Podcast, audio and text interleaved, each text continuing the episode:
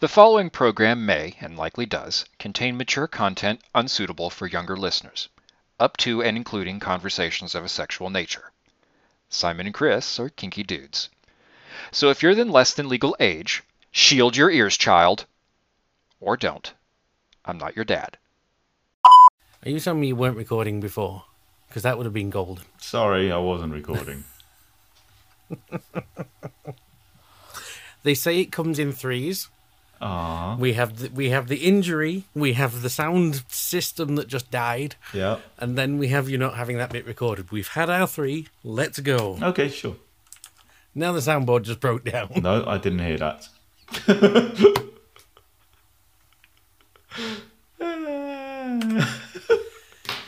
Are you sure it's free? Oh, now I can't even hear it. No, there's nothing there.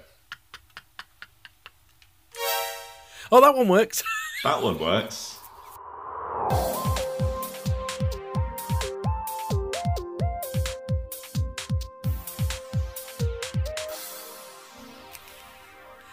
Hello, Hello.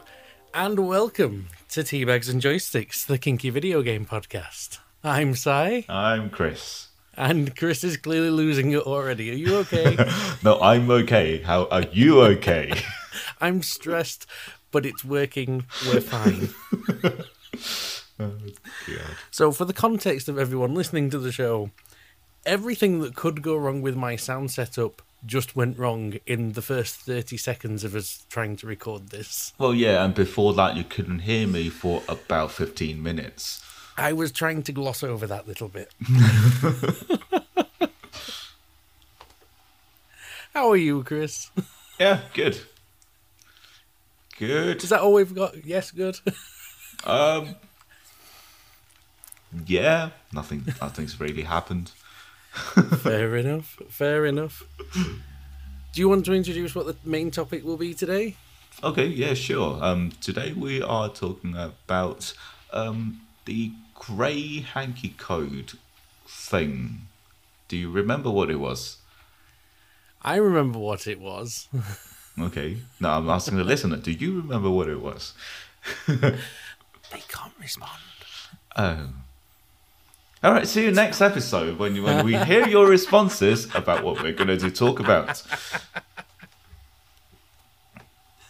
So, for those not following along at home, today we are going to be talking about bondage as something of a uh, introductory session once again, similar to how we did gear last week. But before we move on to the main topic of the day, what's the tea, Chris? And before we move on to the tea of the day, I just want to jump in here and say there is a trigger warning that I need to give you guys. Uh, during the tea this week, we do talk about blood. If you do not want to hear that, you may want to skip ahead to around the six minute mark so that you skip over that bit. Oh, yeah, I've got a silly one today. Um, It, can it get much sillier than the show madness that's already? Well, okay. So I'm just gonna say, I, I, the, you know those blood tests, the, the test at home kits. Oh, yeah. That you have to prick your fingers. Wait for the. I- Is this the coronavirus one or the? No, the the like, Like the the HIV HIV, blood things. tests. Yeah, Yeah. tho- those ones. I hate those. I, I hate those things that your fingers. them. I really, really hate them. Okay. like i got i i i kind of did one like last week all right okay. so like and i i had to do my own fingers and i absolutely hated it and i kind of just just stood there with just kind of preparing myself to actually do it because like i just hate the thought of you know i actually have to break my own skin and that kind of thing Yeah. and We should maybe have put a trigger warning in here. Yeah, okay. And I kind of kind of just did it uh, after, you know, standing there for about 10 minutes preparing myself. And within half of a half a minute I was kind of just crouching on the floor because I was feeling that queasy. Oh God.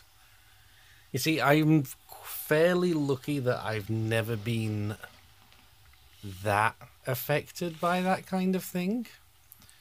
Like I, I used to be really needle phobic, which was, you know, something of a uh, problem at times because, you know, I get a regular HIV test every three months. Yeah. Um, but thankfully, I've never been. Like, I've never been one to faint at the sign of blood.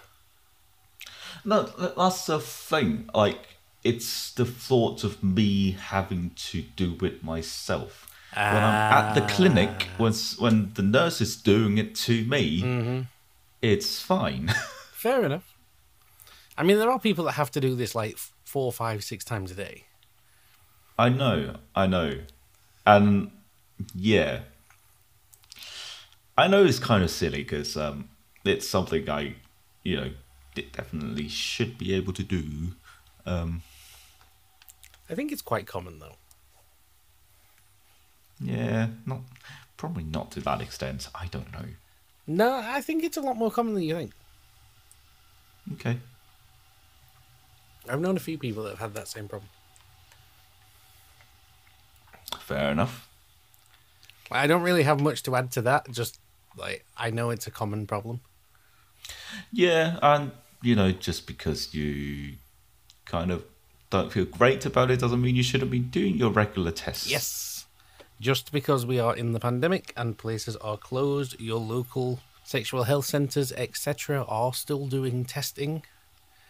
You are allowed to mm-hmm. go. It is a health related appointment that is allowed. A lot of them are asking you um, to do them remotely and they walk you through how to do it as well. But Yeah, I can't get into my clinic to actually do, you know, the, the, the test. I'd rather they do it. they do for me. yeah, that can be the tea this week, though. If if you are in the position that you are able to do so, because I know for some people it's trickier with families and things, but if you are in a position that you're able to do so, take this opportunity to go and get tested.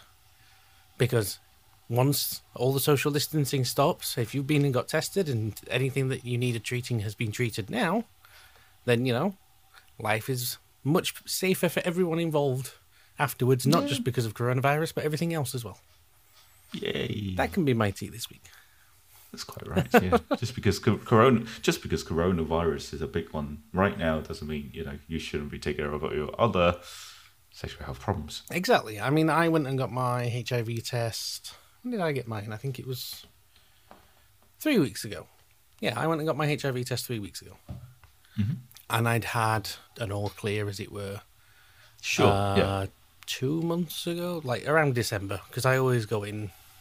I like I get mine done three, six, nine, twelve sort of thing, so I keep it on a regular thing. Fair And enough. I have not been with anyone. I just needed to get my HIV test repeated because of window periods. And that is also, even if you are on PrEP, please go and get tested. Because PrEP does not protect you against anything else. And PrEP is not 100% effective. There is always a risk. So please, please, please go and get tested. And it's well, actually, especially if you're on prep, because you know if you you do contract HIV while you're on prep, it affects your um treatment. It does. And the sooner you know about it, the better that is. Yeah. So, with the tea out of the way, what's on your joysticks? This was a, this was That was a quick tea. Like, come on, let's go, let's go. We're good, we're good. All right, joysticks. Um, right. Have you actually done much gaming this week? Because I don't think I've seen you do much. Uh, I I have. Um, uh, I've been playing a little bit of Dirt Five. Okay. For the game that I actually want to talk about is um, the Pokemon Cafe mix. Can I just stop you a second? Because you do this every week. So it's like, oh, I've been playing this, but I want to talk about this. Is that a problem? Not at all. It just amuses me. It's just like, because you think you know where you're about to go, and then, and then you like sideswipe, and I'm like, I have no idea where we're going anymore. I'm just on this train.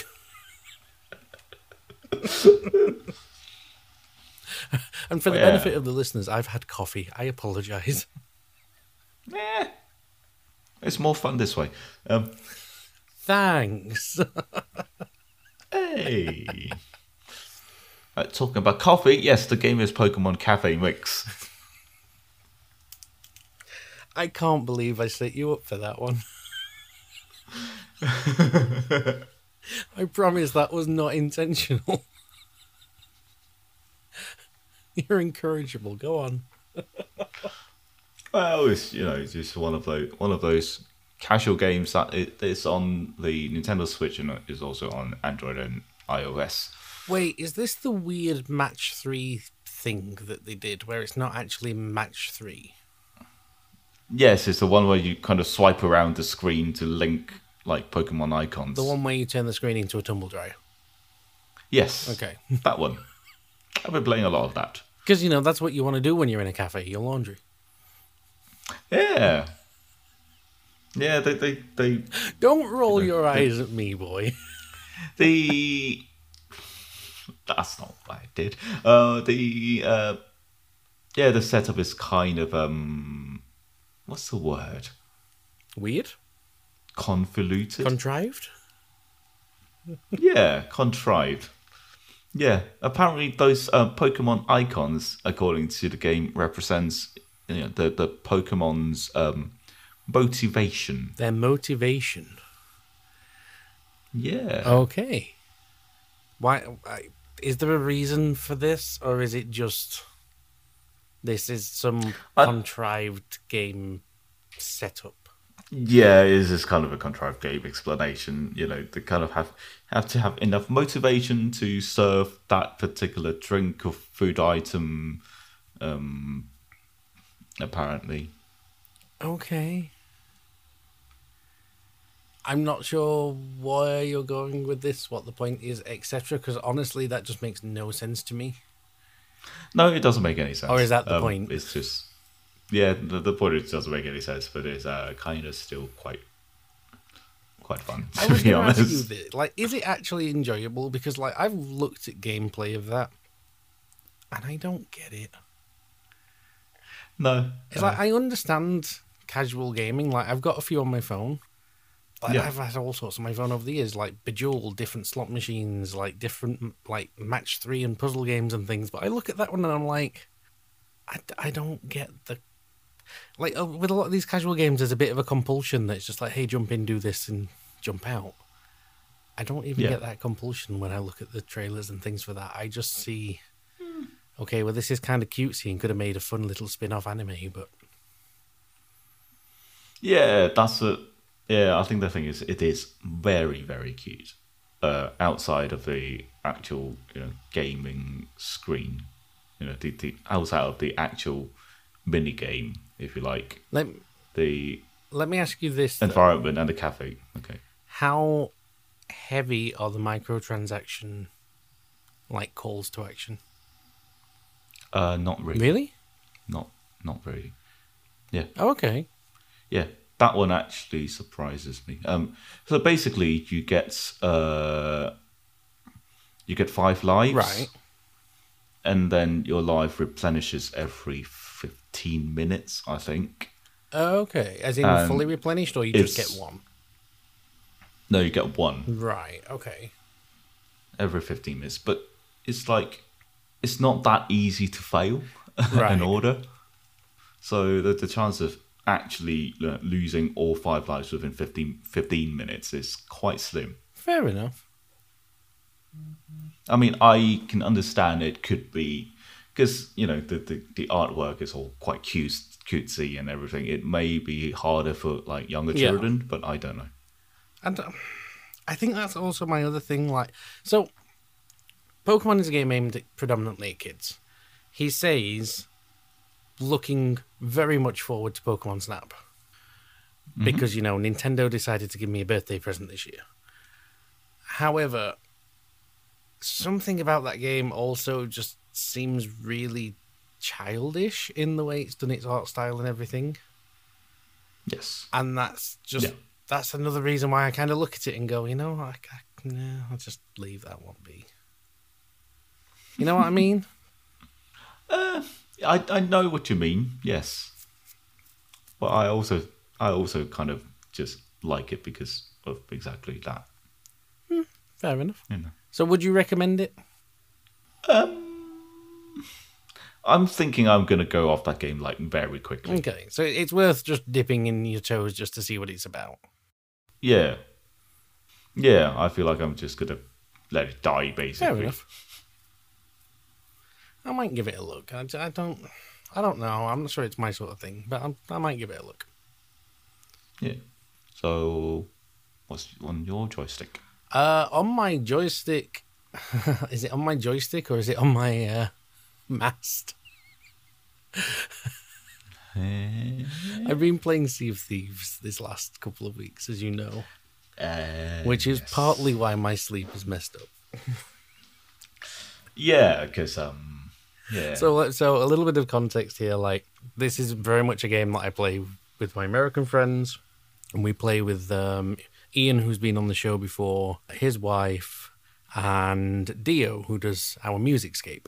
So, in the past, this was a game that I could jump on, like around the time that they get on, and about an hour, an hour and a half in, I would get to this point where I am awake and present enough to do what I need to do on the game.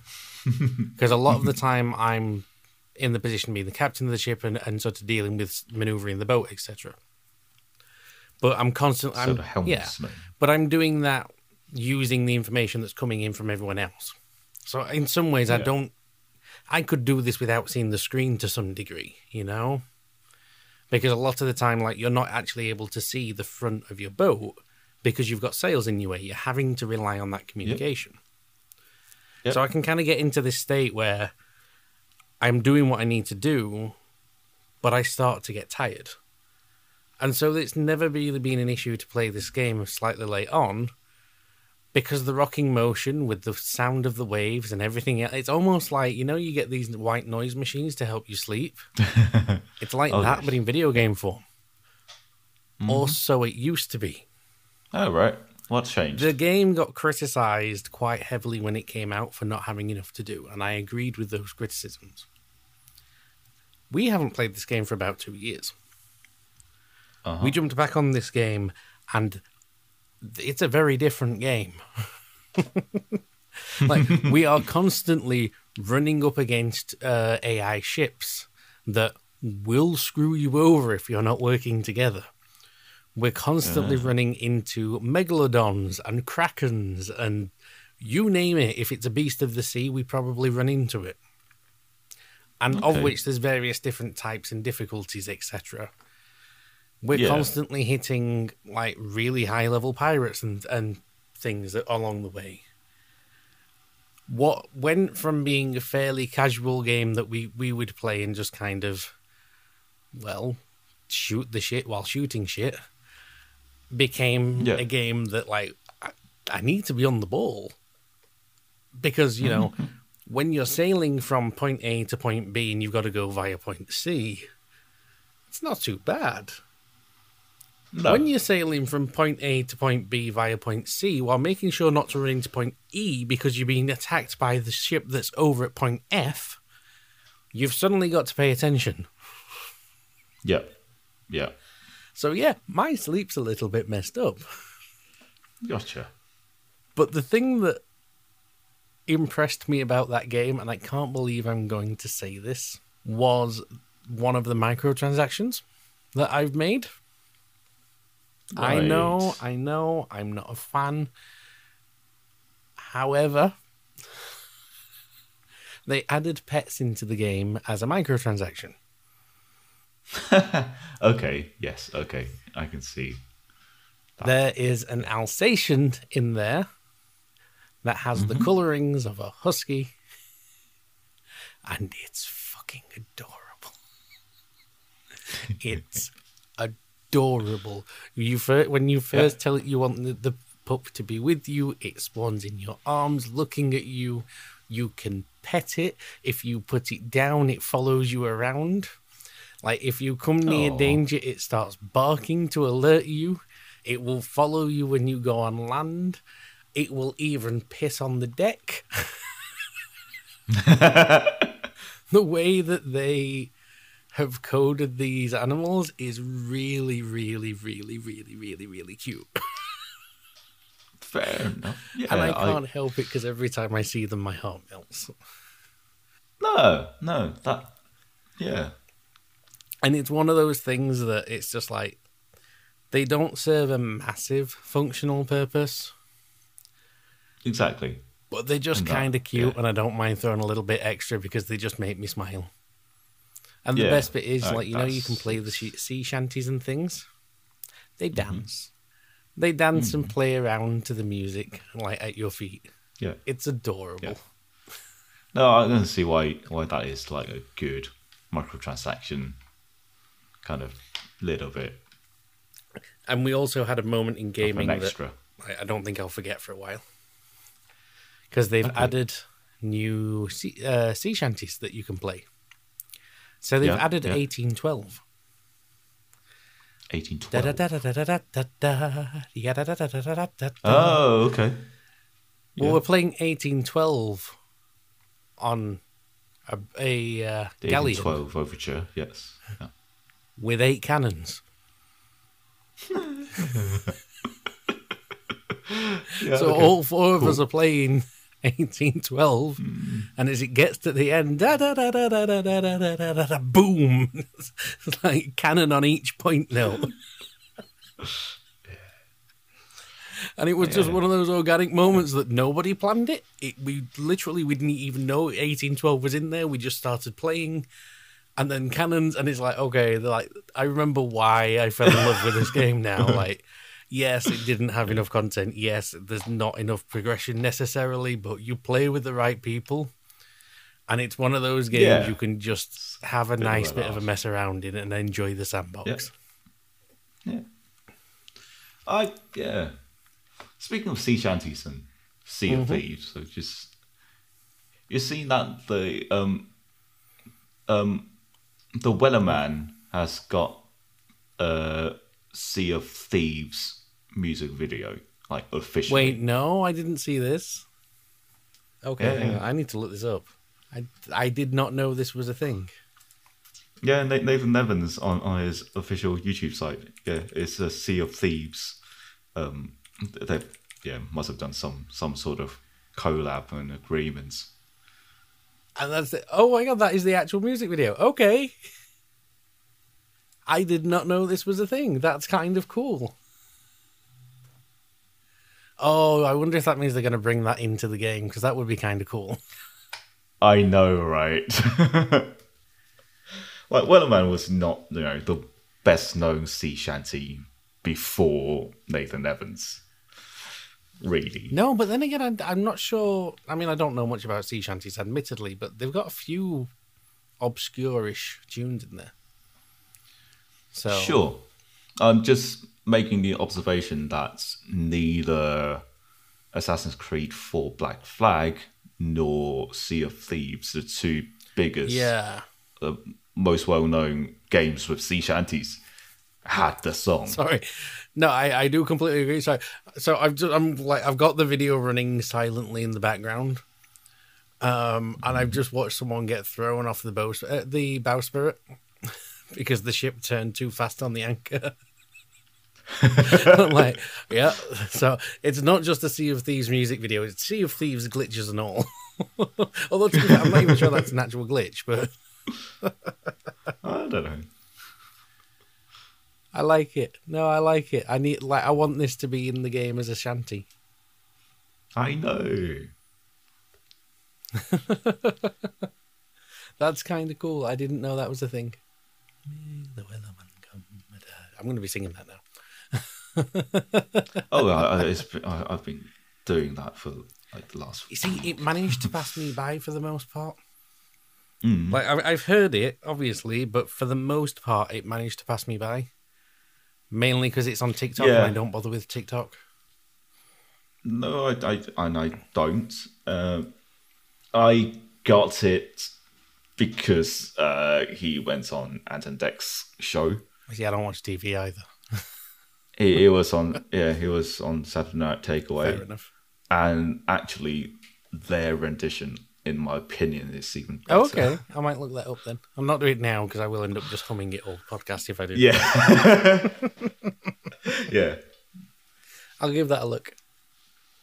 But yeah, Sea of Thieves. Like, if you've not touched it for a while and you've got a crew like that you can go back in with, it, it's it's more of the same, but better paced. And mm-hmm. while yes, there's still some progression things that are missing, etc., they've they have added a lot in in terms of what you can purchase, etc., to customize everything. I would say it's worth popping back in. Like it's been out what three years. I'd say it, it's worth giving it a look and seeing what's changed. I, I think I would get in, get back in if I have the chance. It's that the other night I was going to play Yeah. with you guys until I figure out I don't have that installed on my new Xbox. Yeah, there, there is a because that was one of the other reasons why because it was me that suggested we all jump on it, uh, and that was one of the other reasons I did because it is uh, Series X enhanced. So Yeah. there's a much there's a m- uh, enhanced draw distance and better frame rate, and I think it's had a graphical upgrade, but I honestly can't be hundred percent sure on that because it's been that long since I played the original. yeah, I don't know. But yeah, worth going back to. Sure. Cool. So, shall we move on to the main topic? Since we're talking about ships, and uh, one of the key things on tall ships is rope. Oh yes, Not the cleanest segue, So- but we shall uh, maneuver along. I mean, there's another segue we Yeah. could make this this week, but you you know, because it's it's Easter and everything. But I've got too much Catholic guilt to make that.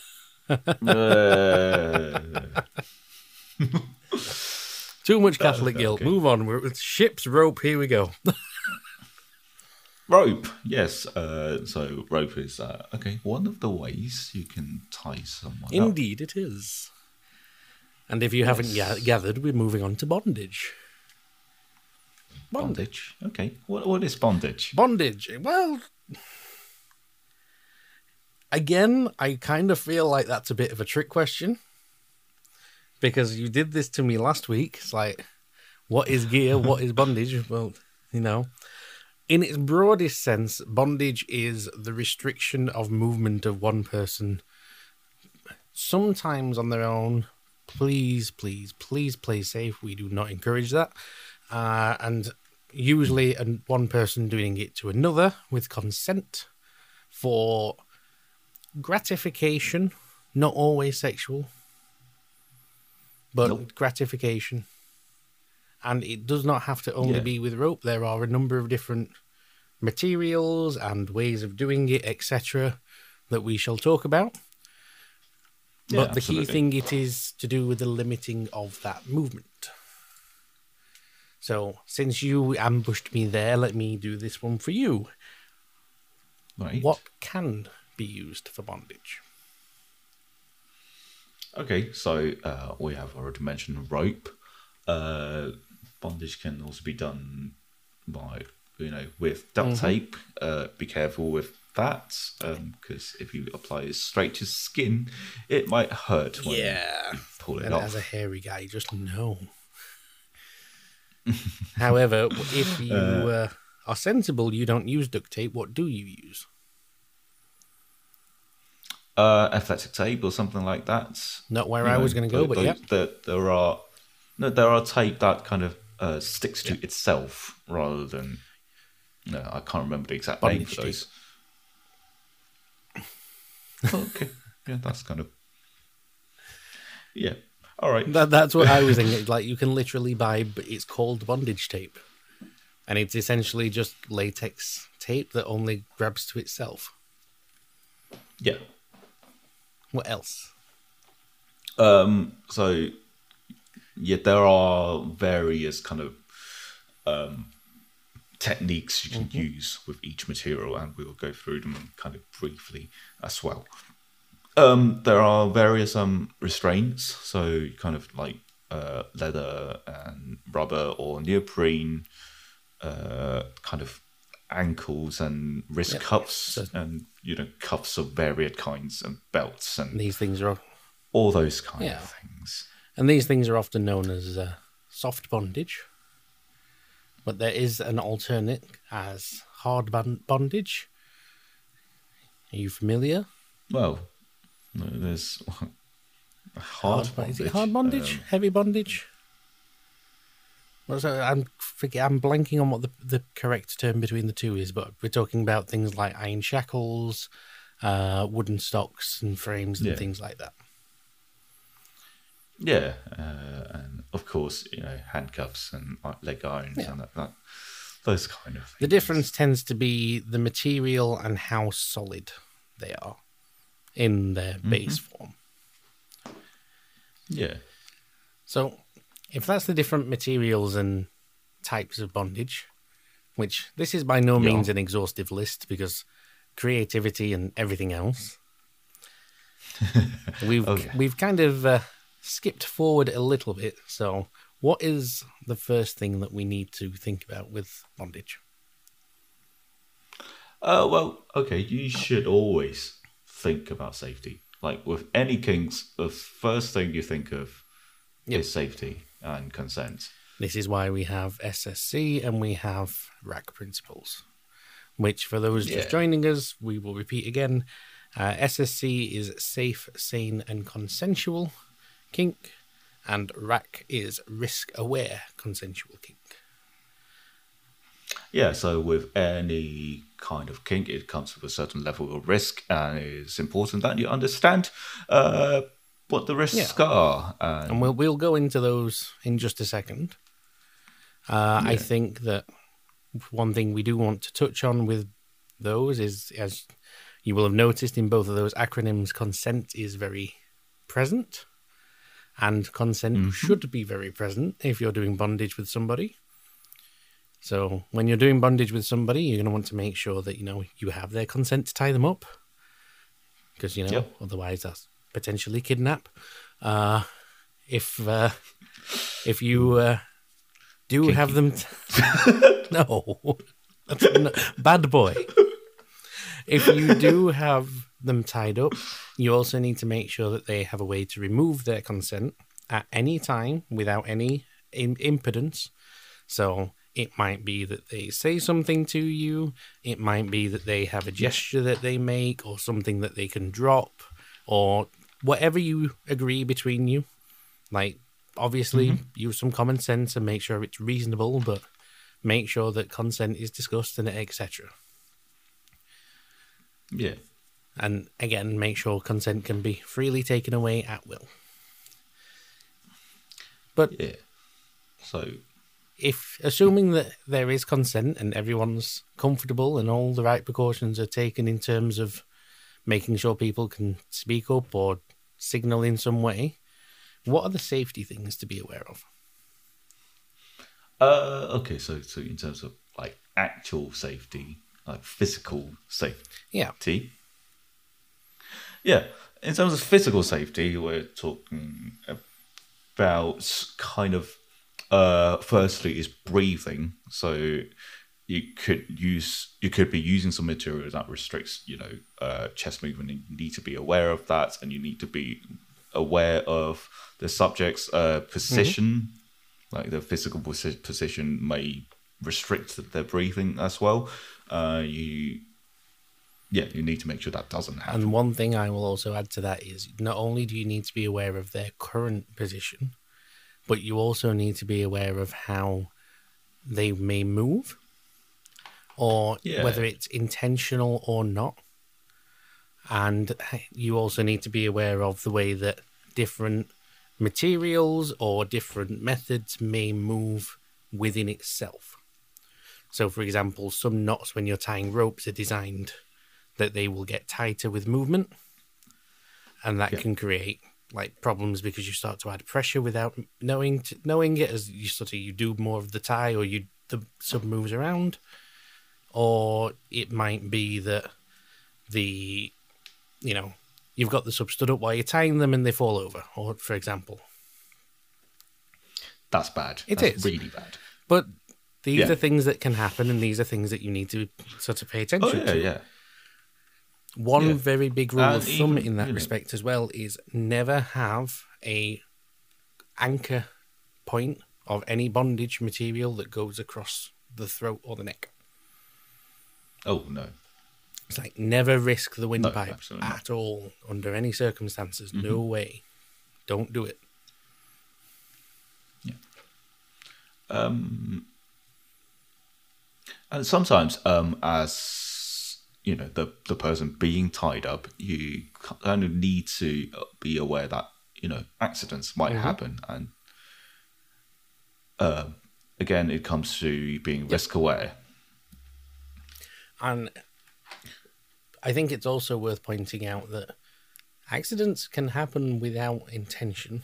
In fact, that's why they're called definitely. accidents. That's yeah, And like if, if you yeah, as the person getting tied up see see or are aware that they've like your dom or your rigger, the person who does the tying, if you're working with rope, for example, has done something that's going to potentially cause a safety issue, speak up. Like make it known. yeah. because it might be that a rope slipped and they don't realize, or it might be sort of any number of things and, and they've not seen it for whatever reason. Yeah. With that said, if this is So something three- that keeps happening, you might want to take a step away and uh, review whether it's a good idea to carry on with this play. Right. Uh, so breathing is the kind of number one safety issue because it's just the most urgent. You can't. You, you need to sort that out very quickly. Uh, the next, uh, I would say, is Yep. circulation. Uh, so when you, I don't know, you tied something like too Yes. tight, uh, it re- restricts their kind of blood vessels, basically. And I will also say there, it doesn't necessarily have to be too tight. It could just be that you've got a rope like tie, for example, or even like a, I don't know, say say the material that you've got's got a, like a press stud or something on it. It might be that you've got Yeah. that resting on the wrong place, and it doesn't Yeah. have to be tight. No, that's right. So Yeah. what's what? Um, it doesn't have to be tight. It could be, you know, yeah, it could be the pressure put in the wrong place because of how your your body has kind of stacked Yeah. itself together. So what's something? What what's? Obviously, we're not medical professionals, and you know no, I'm gonna go back and put this in like before we start start talking, but like we aren't medical professionals and we're we're just talking about our experiences. But what's something that you should be doing as the rigger? That's the person doing the tying or putting the person in the bondage to make sure that circulation is sort of good. well, so let's start with when you're first Mm-hmm. tying them. Uh, so obviously, don't don't do it too tight. Make sure you, you kind of leave a gap between, you know, the the the what's the what's a good word like like the ring of rope. Yeah, but I'm kind of being more specific than that. You, you know, I mean, you've not given me enough. kind of when when you when when you kind of wrap the rope together around a limb or Oh, something, it- it- when it forms a, Yes. a cuff of some sort, you kind of need, you need to, make sure the cuff yeah, isn't too kind tight. of yeah. Yeah. Um that's definitely one thing to do. I I honestly the first thing I'm going to say here is before you do any kind of bondage, take a good amount of time to sit back and read up on it. And do your research like I do I do my research. No, like actually sit down, do your research and look at what safety means when it comes to bondage because different materials react in different ways. There are different things that you need to consider, and there is no way that we can cover everything. Uh, I would definitely say rope is by far the most unpredictable equipment. I would agree with that. Rope rope can slip very easily. It just it depends Yeah. on the tie that you've got and the positioning can- and everything else. Rope can slip. Yeah. Rope can tighten if you're not careful. Yeah, very and very easily. quickly. Uh, If you're working with any material, really, make sure that you have a way to break it.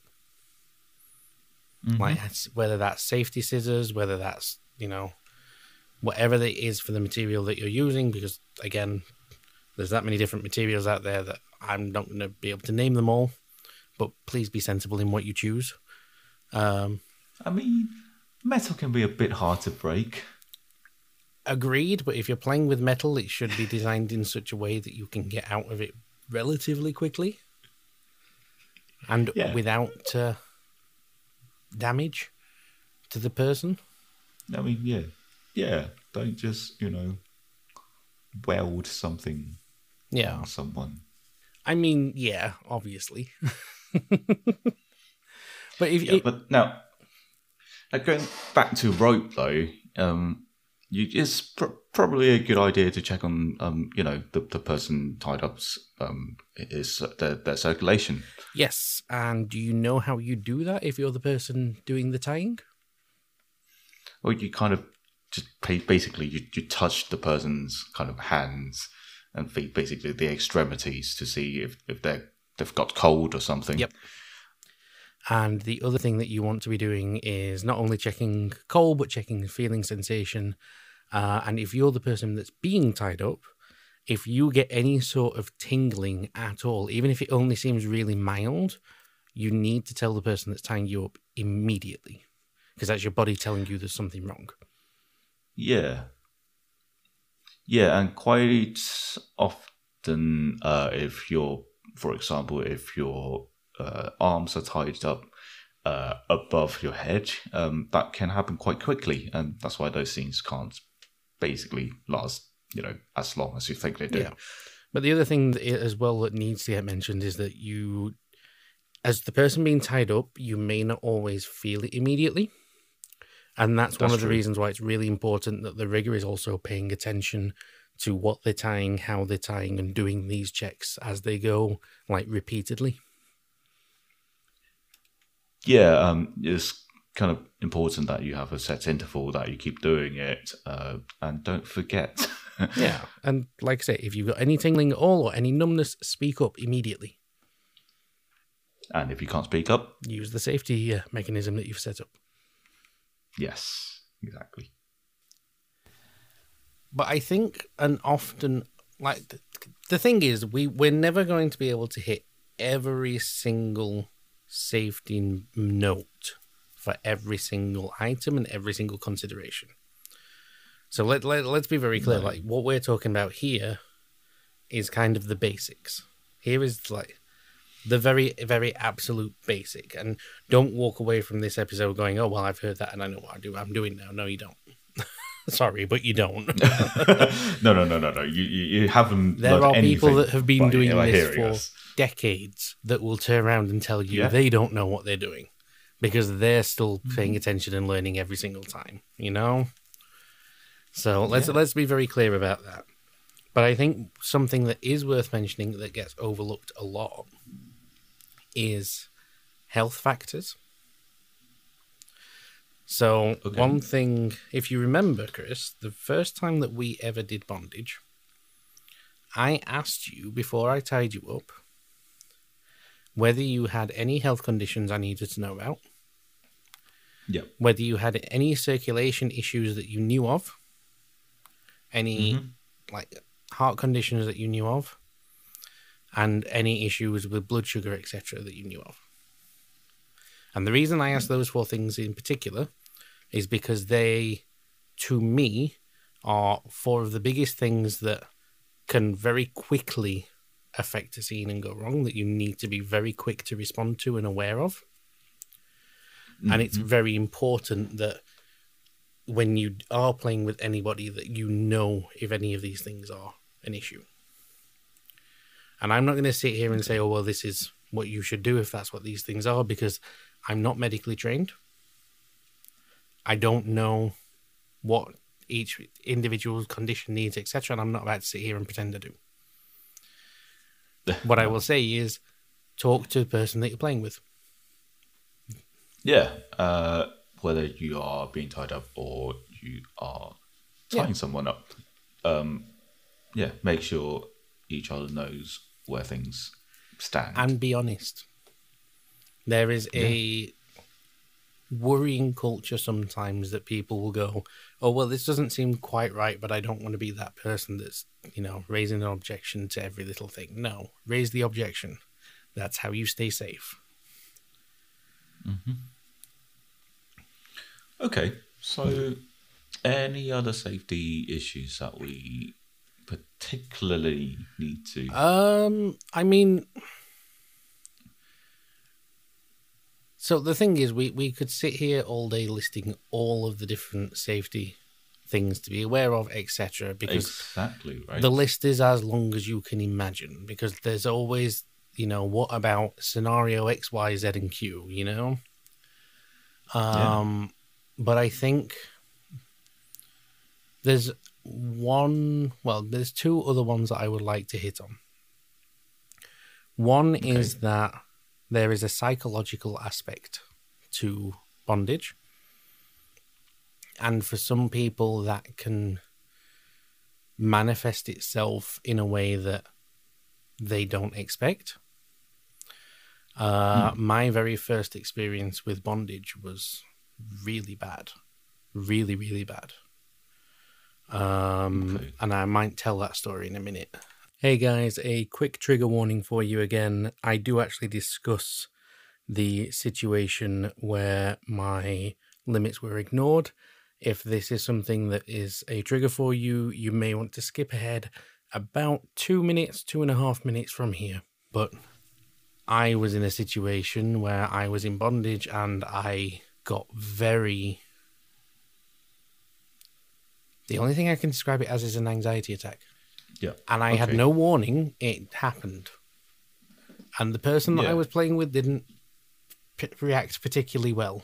Shall we say? They basically did everything that you could do wrong. Huh. Yeah. One thing that I told this person before we went into the scene is like I don't mind doing a little bit of light bondage. So in this example, I had my hands tied behind my back. I said, I said to them, but you do not fully restrict my movement. Full stop. You do not fully restrict my movement. I, I have my hands tied behind my back, fine, because at, at that point I can still stand up and everything. But you don't fully restrict Yeah. my movement. Just as I started to hit this uh, panic attack, this person then proceeded to lay on top of me, even though I told him to get up several times. Which kind of brings me on to the second part of part of that same thing, which is why I've kind of done them together.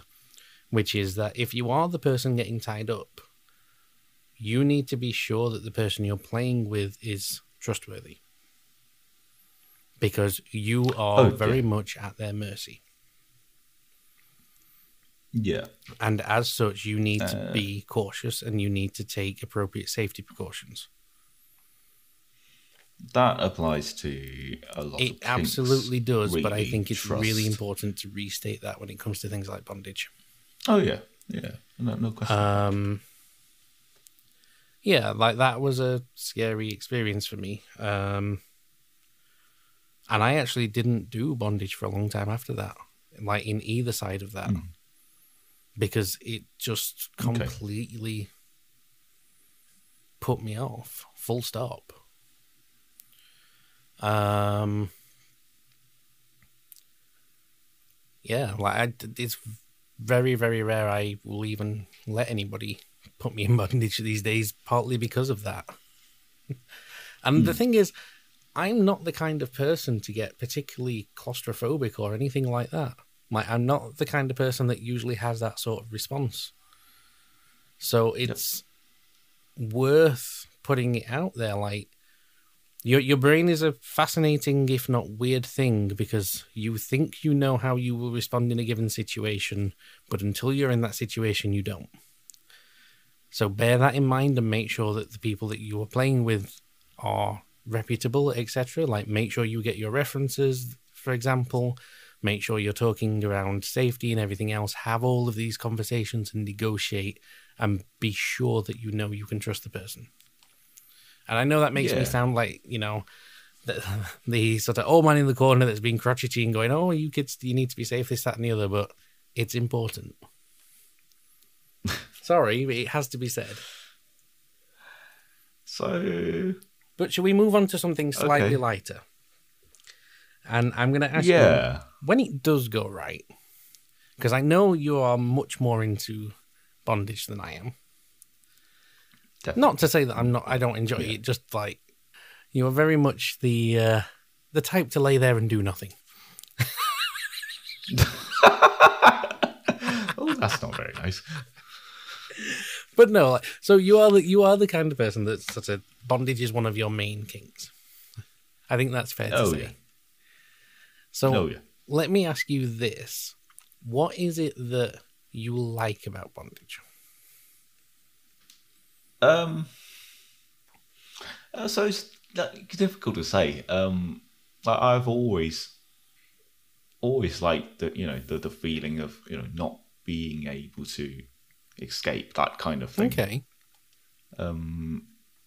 let's be very clear here that like whenever we do play and we do bondage, like you do always have a safety route. You always have your safe words, and we're always Yeah. being aware of the kinks, like the kink principles when it comes to uh, SCC and RAC, etc. Uh, yeah. Um, I think that's pretty Yeah. clear what we do. Um, yeah. Um, it's the feeling of not being able to escape rather than you know the you know Yeah. actually being held held hostage.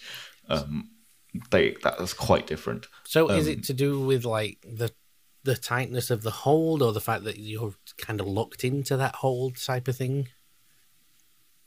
Partly, um, it's also that you know the kind of the control the the other person has on me.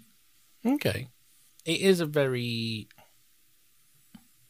intimate, I would say, level of control. Yeah.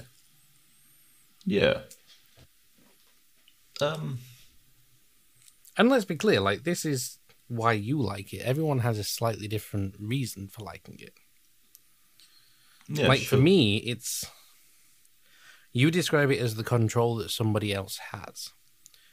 For me, and I think this kind of harkens back to that story that I told about the way that it can go wrong and the way it did go wrong for me in a session. It's about giving somebody else that level of trust, which is two sides hmm. of a very similar coin. But for me, the Yeah. the emphasis is more on me trusting that person to do it versus me giving them control, if that makes sense. Or more to the point, like them having the control. It, it- to me, it's almost symbolic. Okay. Yeah. Yeah, it's handing over the control. Like, um, when you're in bondage, you have very little, like, autonomy. It's Yeah. definitely.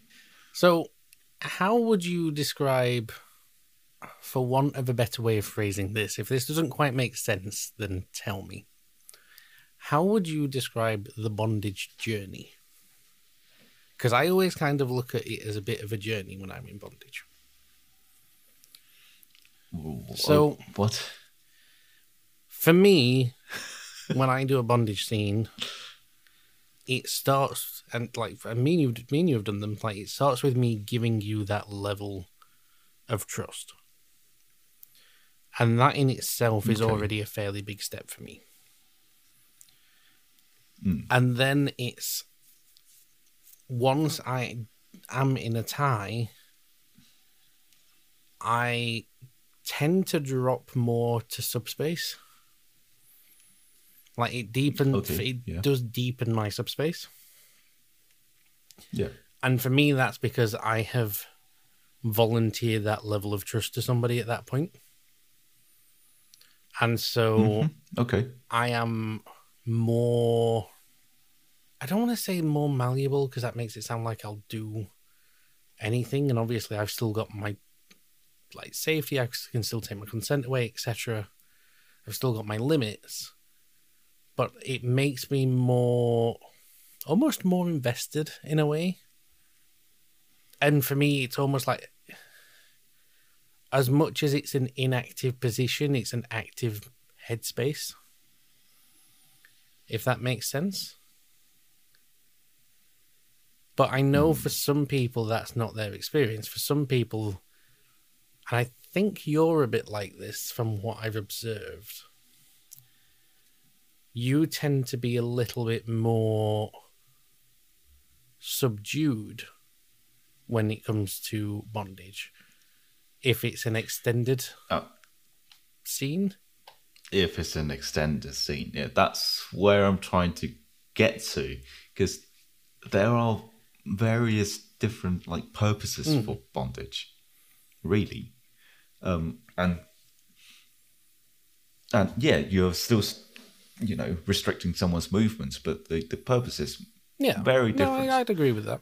um, you know, uh, whether it's um, kind of tying someone up to kind of get them into position so you can have sex, like, like whether it's like oral or anal, like that, that is, Again, consensual, but yeah. Yeah, absolutely. Uh, whether it's tying someone up uh, so they're in a stressed position, or whether there's you know a relatively comfortable position, but you know, uh, but they are kind of left, not not really. They're not really left alone, but you know they are being restricted in that particular position for Yeah. quite a long time, and that that itself becomes um, kind of an endurance, and all of those um, the I would react very Yeah. differently to. And I think you hit on something important there that we maybe missed when we were talking about safety, which is if you are a rigger and you have somebody that you are tying and is in your charge, in your care, basically, you do not leave them alone. Full stop. You never leave Oh, no. somebody alone in bondage. Like, I, I don't care if you're only going in, into the next room for a moment, you don't do it. Um, but I mean, yeah, you're right. There are different types of bondage in terms of purpose. Because, like, you, you hit on a couple there. So you've got, like, your extended sessions, you've, you've got bondage for sex, you've got bondage for, it's like, like what you call endurance. Like, I, I would maybe use the word challenge over endurance. Um, that's the same it is, but I feel like endurance implies that you're going to try and stick it out no matter what, whereas challenge implies I'm going to do this if I can. Mm, I don't know. I feel like challenge is maybe a little bit of a safer way of of framing it.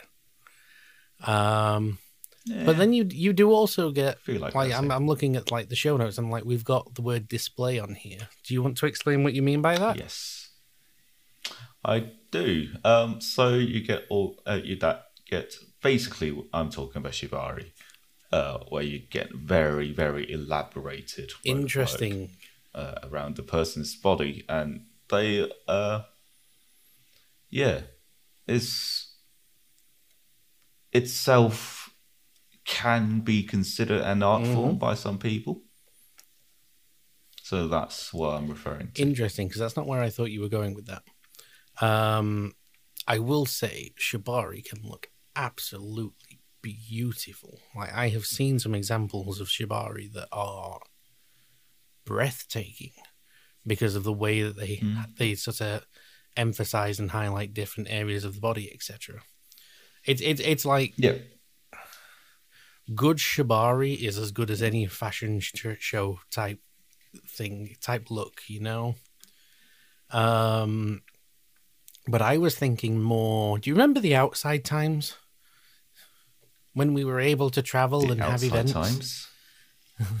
oh, those kind of times. No, I forgot about that. see when you say this like bondage for display to me i think of those kind of events so like Okay, we've definitely yeah. been in a like a scene uh before where we're at a club or something like that and one of our friends or even one of us will be in some form of bondage tie.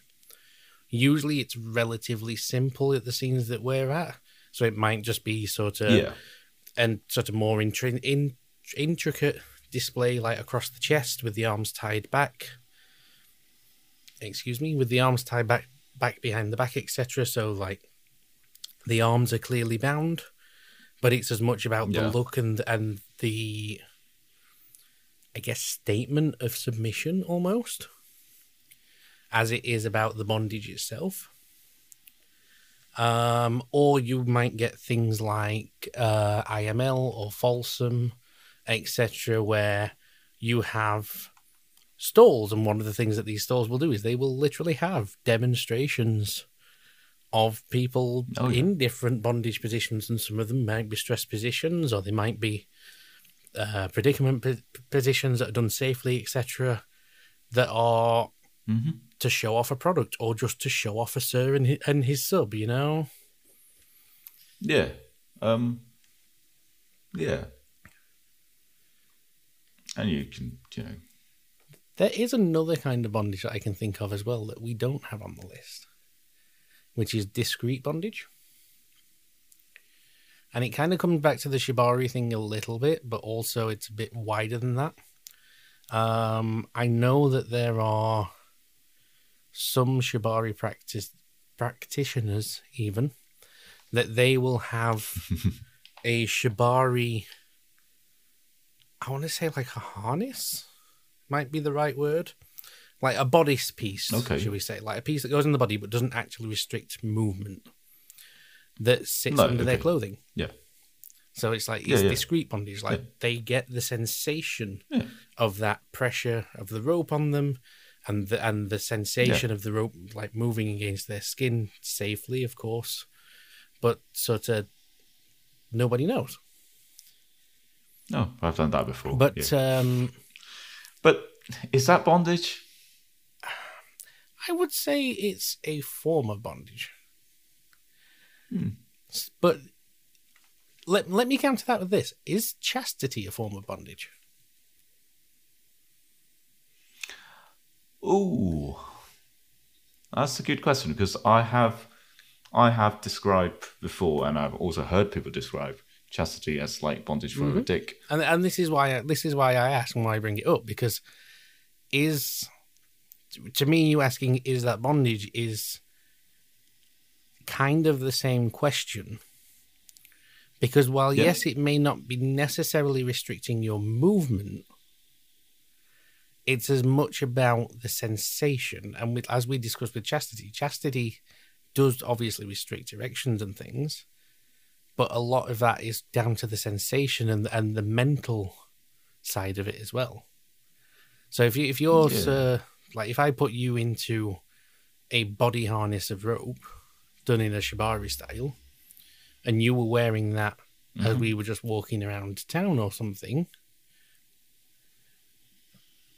you would have a very sort of mental um headspace with that because you would be aware of it. Maybe. So I, I, would, I would argue it. I would argue it comes into bondage. Yeah. Okay. Yeah. Um. Yeah. I'll accept that. Um. Yeah. I. I. Yeah. Okay. I can. I can s- I can see why you think it comes in bondage, but yeah, it's kind of to me it's slightly different. But you know, I, w- I it's- would say that more or at the less. very minimum, it could be considered bondage adjacent. Yeah. Exactly. Uh, it's very difficult to categorize every single thing into particular. Oh, this particular practice is this Exactly. kink. Like, oh yeah, you've done it slightly differently. That's not this kink anymore. Like, well, no, it Yeah. doesn't really work like that. And, and that, that's kind of the point that I'm reaching for. It's just like bondage is defined as the restriction of movement and tying people up, but the I think as with any kink, there is much is as much a mental side to it that does not necessarily rely on restriction of movement. It's more in the Uh, sensation and the pa- headspace. Part of it could be that. I mean, there, there are definitely people who are very into the like serious. Oh, absolutely, bondage. and I'm not discounting that for a second. I th- I think it, I I think I'm just so one of my things is like I'm always cautious when we do these kind of almost one-on-one episodes that we we don't sit here and go, oh well, this is what this is, because every kink is slightly different to every practitioner. Everyone mm-hmm. experiences their kink in different ways for different reasons, etc. Yeah, But I think and yeah, these are definitely conversations to kind of ponder over if you're new to it. Yeah, sure. As with like all other kinks, like bondage can kind of there is a sliding scale of different degrees of bondage if you like. No, I would agree with that. I mean, hell, for for some people, like I say, the chastity cage is enough. For some people, they want the full, put them in iron stocks and everything else, you Yeah. know. And Yeah. I kind of fit in that category. no, I, and that's exactly my point. Like, you definitely prefer more restrictive bondage than I do. yeah. You are much more, I would say, as your sir, your bondage is much more focused on holding your movement or body position in such a way that you may not naturally rest as a, I guess, i- inferment of power from your sir, if that makes sense. Hmm. Whereas I am the kind of person who prefers kind of snug bondage. Like you, Okay. you know from when you've tied me up, like I prefer kind of having my arms brought in towards my center mass, whereas you're more of a, the kind of guy, guy, in my experience, that prefers kind of almost like a stress position, sort of spread out a bit more. Eh, I can work either way. I, but that's but that's exactly my point here. Like that works either way for you. I'm very much the kind of person that if I am doing bondage, I very much want that sort of not swaddled, but sort of pull me in, or like almost kind of minimize me a little bit, you know. okay, yeah. But I think that's kind of an important point. Like everyone's going to have their own thing, and it takes time to work out what that is. Like like I said, I definitely had some rough experiences trying to find out what it was I liked. Okay. So I tell you what, then, given what you've just said, let me ask you this: When you are in bondage, if someone is playing with you, doesn't necessarily have to be me. Is there anything that you Yeah. particularly enjoy them doing with you while you're in bondage? Is there any sort of sensations, or is there any sort of additional things that they can be doing to you, etc., that you like? So bondage is often like paired with Mhm. other kinks. Um, often, not always. Like some, there are a lot of people who uh, enjoys bondage for Mhm. its own sake. Um, like, uh, I can be Yes. such a person. Yes, you can, especially when you get your sleep sack. You you know. Yeah, I can. I, I am quite happily just being tied up and have nothing else done to me, and I would Yeah. be quite happy. Uh, and that's a headspace in its own, really. Uh, just you you can literally do when you can literally do nothing.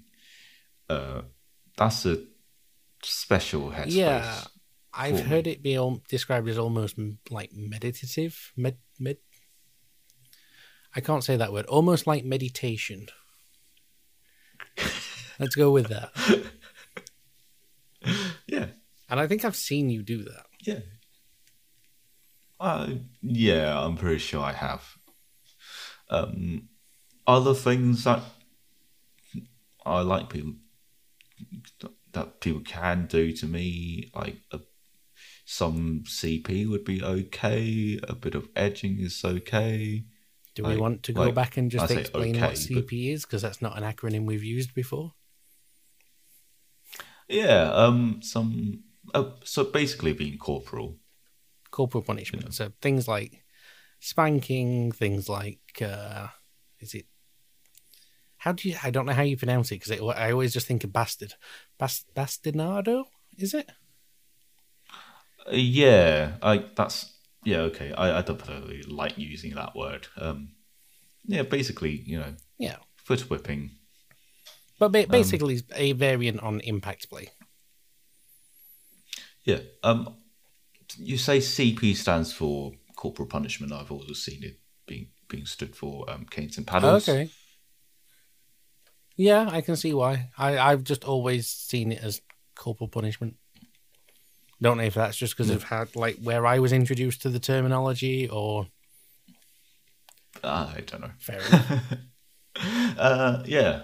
So, yeah, edging, kind of obviously fucking and you know sucking dick, uh, and a lot that can be done. Um, uh, sensory deprivation is is a good one to to combine with like a good long term scene. It is the only thing I will say with that is just to highlight that caution that I did earlier about sort of you just need to be aware that people respond to that slightly differently. Because I think sensory Yeah. deprivation is one of those things that can be hot in theory but can freak you out in practice because your body doesn't quite know how to respond to that. It's yeah, it it comes with Yeah. experience. But that, that's kind of my point. Like, if you, you've Yeah. not done it before, or even if you have, like, you need to be cautious with it. Oh yeah, For me, when I am tied, definitely enjoy sensation play. But I hmm. preface this by saying that, like, I am the, I am now very much a person who does not get tied unless I very much trust the person, and so that's not something I would engage with just in a session. But Okay. of like bondage, if you're if you're playing with the right people, like bondage can be very good for playing with that kind of kind of the opposite end of the sensory deprivation that you were talking about, sort of more sensory Oh, yeah, yeah. exploration. So like yeah. gently caressing nipples, like gentle cock and ball play. But at the same time, you can also combine the two, where you take Oh, away some senses and enhance the other senses. You know, that's something that I've not actually done. No, I don't think I've actually done that. I think that's one of those things on my list that I Okay. have not done. We finally found something. Um, but that, that's probably just because my hesitancy over bondage in general, because of some rough experiences.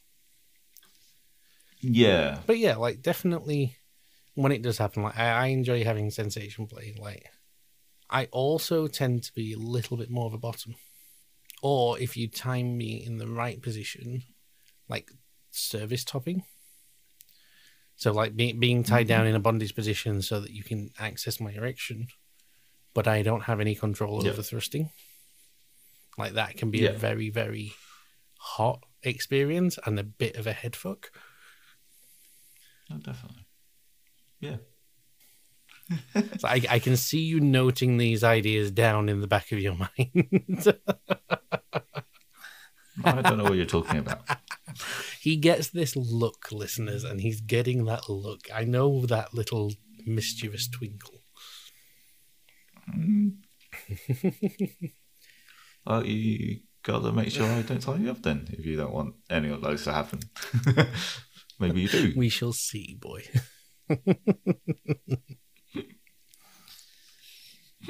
But I think, like, have we hit most of the things? I'm not really sure of anything else that we can cover without getting into specifics of different materials and ties, etc.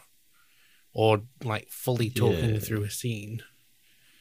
I'm not really sure there's much we can add to that. Like, as an introductory. Um. Yeah. Okay. We.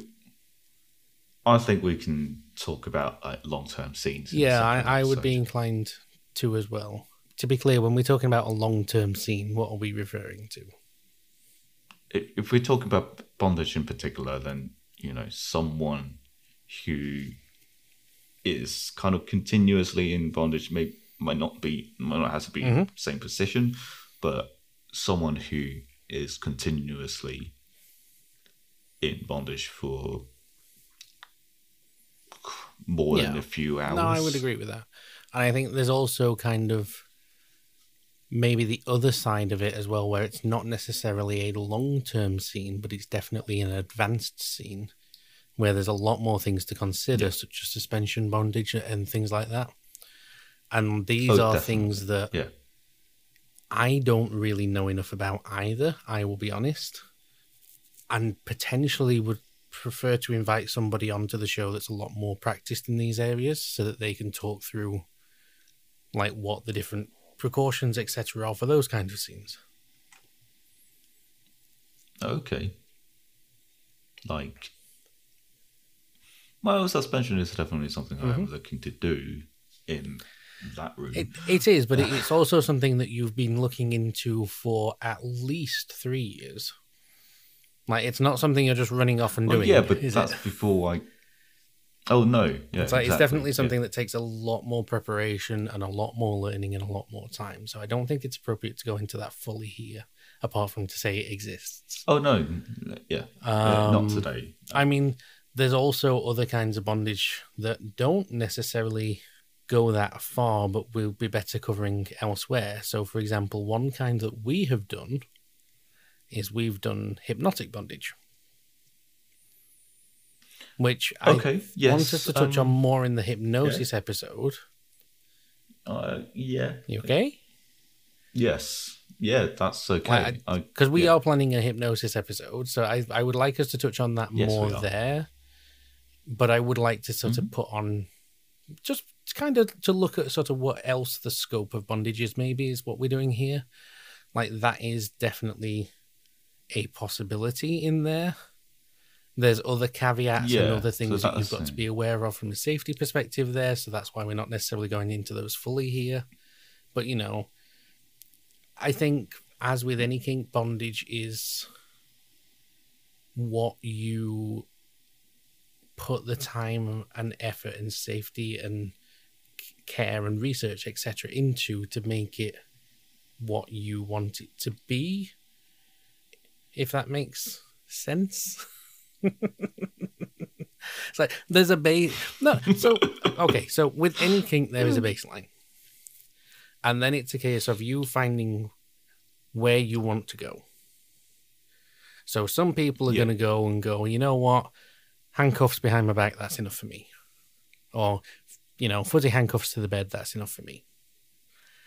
Like other people Yeah. are going to go you know what? I want the sleep sack i want the remote control butt plug up my ass i want you know i want the full works i Yeah. want to be suspended from the ceiling like Exactly. superman pose and everything else you know like Yeah. or, or any kink that we talk about, like there is a gamut as wide as you can imagine. So Definitely. Um, some things are going to be better covered elsewhere, and I think like hypnosis is one of them. More advanced techniques is something that I think you know is worth is worth uh, potentially bringing somebody in that's got more experience in that area. Like cool. there are there are literally people that are professional riggers, you know. Oh yeah. Like you, Yeah, you think these events like Folsom and and etc. Like these people just do this this sort of thing every day as a side hustle. Um, I mean, to be fair, they might do, but sort of there are a lot of people that do these events and do these shows, etc. That that is their job. You know, that's a hell of a Uh, job to have, but that is their job.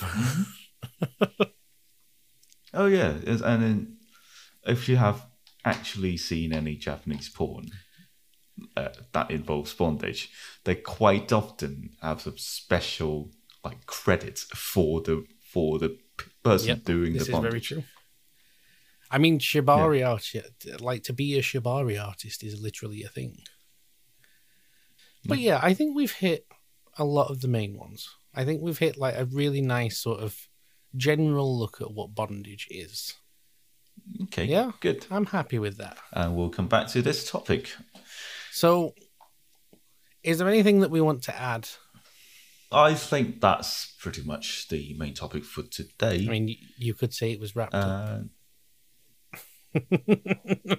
Yes, you can say that. Ooh, I, ha- I had to get a pun in there somewhere. nice. nice. So, with all of that said, where can they find us, Chris, if they've enjoyed what they've heard today? If you enjoyed what you've heard today, uh, you can find us on Twitter and it's Instagram at TBNJ Podcast. That's the four letters TBNJ and then podcasts. Um, yeah, you'll find us on um, all major and minor podcasting platforms, including iTunes and Google Podcasts and uh, Spotify, etc. That's right. And if anyone wants to let us know their thoughts on what we've discussed today, or even just thoughts on bondage and kink in general, or even the show, Uh, leave us a message anchor.fm forward slash TBNJ podcast. if you want to use your voice, you can do it that way, or you can just message us on uh, Twitter as well, Or Instagram. or Instagram, or Instagram. But that w- will be uh, the entirety of the show today, I think. So that just I leaves us so. to say goodbye, and we hope you've enjoyed yourself. Oh, we'll see you next time. Goodbye. Bye. This episode of Teabags and Joysticks was edited by TB&J. The audio effects are royalty free, and the music is Quarter Conundrum by DOAK. Thanks for listening.